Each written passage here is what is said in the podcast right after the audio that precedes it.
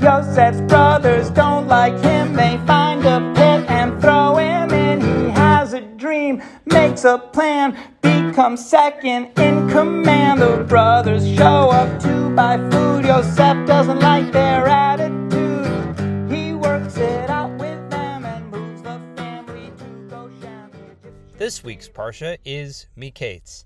And to find a fuller recounting of Parshat Miketz, you can go back in the archives or click on the description for last year's telling of Me Miketz. But this year, there is something special about the way that Me Miketz falls.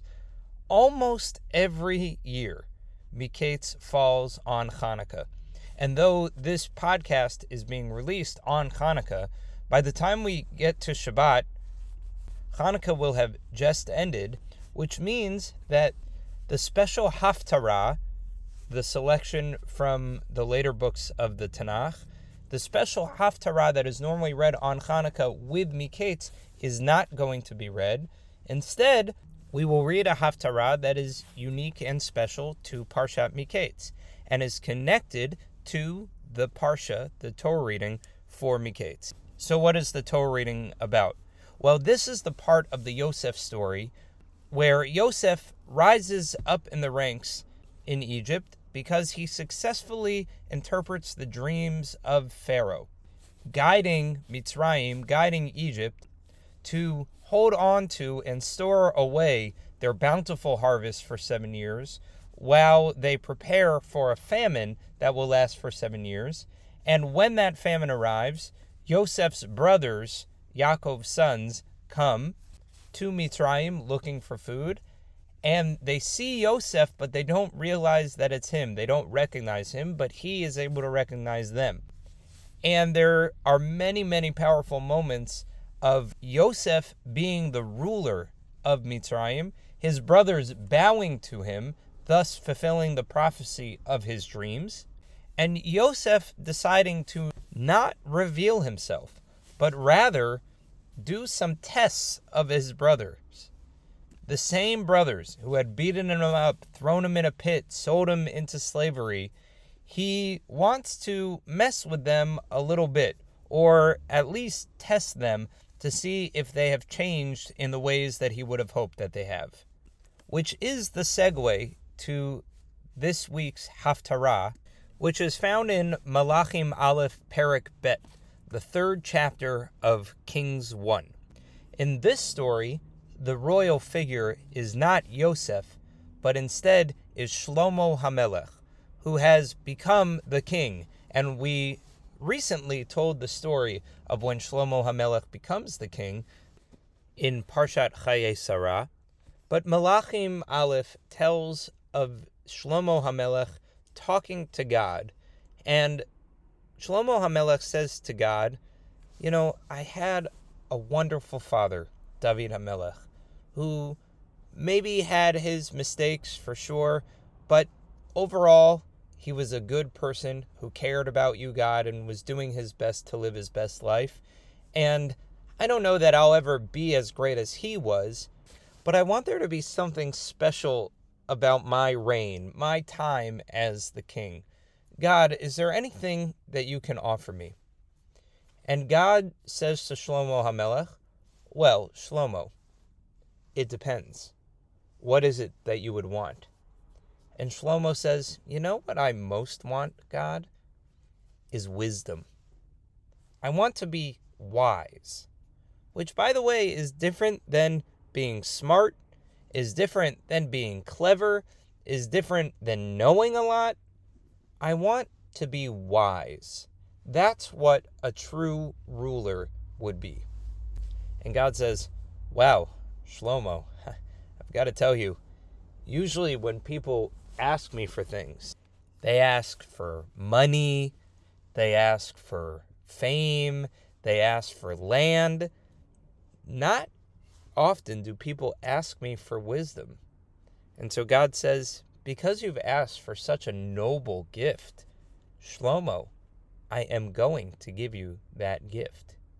Now, very interestingly, that conversation between God and Shlomo is not how this week's Haftarah starts, but is what happens right before this week's Haftarah starts. The Haftarah starts very similar to the way that the Torah reading starts, which is with Shlomo's eyes opening wide open. Oh, oh my gosh, it was a dream. Just as this week's Parsha begins with Pharaoh awakening from a dream. But Shlomo says, wow, huh, that conversation with God about wisdom, that was all a dream.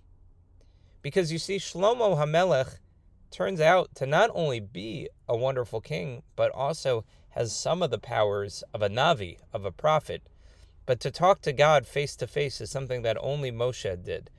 And so we learn that Shlomo's encounter with God was only a part of a dream. But once he's woken from that dream, he begins to feel like he has more wisdom than he ever had before, leading to a very famous test, perhaps the most famous test in all of Tanakh, and perhaps the most famous story about Shlomo HaMelech that there is. The story is that two women who lived in the same house came to Shlomo HaMelech crying deep, mournful tears. You see, these two women who lived in the same house were pregnant with children at the same time, gave birth to children at the same time, but sadly, only one of the children had survived. And one of the women saw the other one nursing her baby and said, Hey, that's my baby.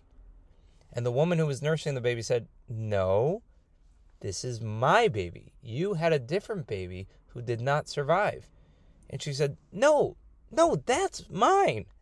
And they argued about which one was the actual mother of the baby. And no one could tell because they had been pregnant and gave birth so close to each other.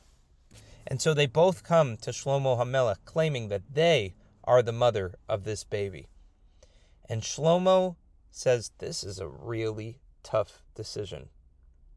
But then he remembers he was gifted exceptional wisdom by God in his dream encounter. And so Shlomo says, Okay, I know exactly what to do. Bring me the baby and bring me a sword.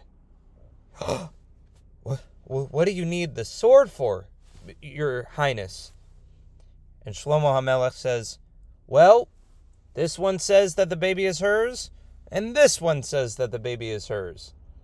The only fair thing to do is cut the baby in half and give half to her and half to her so that they both have some baby. Now, this is a crazy idea because if they cut the baby in half, there's no way that that baby survives. That would be awful. But one of the women says, You know what, King? You are so wise. That is a great idea. I am fine having just half of a baby, and she can have the other half as well. While the other woman says, What? No!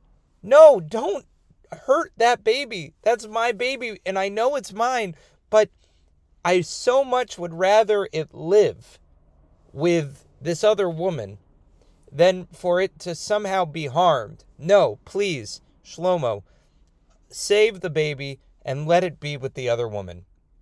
And that first woman says, Yeah, that sounds good to me too, King. And Shlomo Hamelech says, Aha, now I know which one of you is truly this baby's mother. Because there is no way that a parent would ever want any harm to fall upon that child. And so now I know that the second woman is actually the baby's mother, and she will be the one who keeps it. And in that way, Shlomo Hamelech showed that he truly was a wise leader, and from then on, he became known as Shlomo the Wise. Just like Yosef, in his own wisdom, while he was the vice pharaoh in Egypt, tested his brothers to see if they had learned the brotherly love that he wished they would have had while he lived in Canaan with them. And similarly, there is a moment when one of his brothers, Yehuda, just like the mother in our story, stands up to the vice pharaoh and says, Wait, there must be some mistake. But we're going to hear all about that encounter in next week's podcast, Parsha. Shabbat Shalom and enjoy the rest of your Hanukkah. Hanukkah Sameach.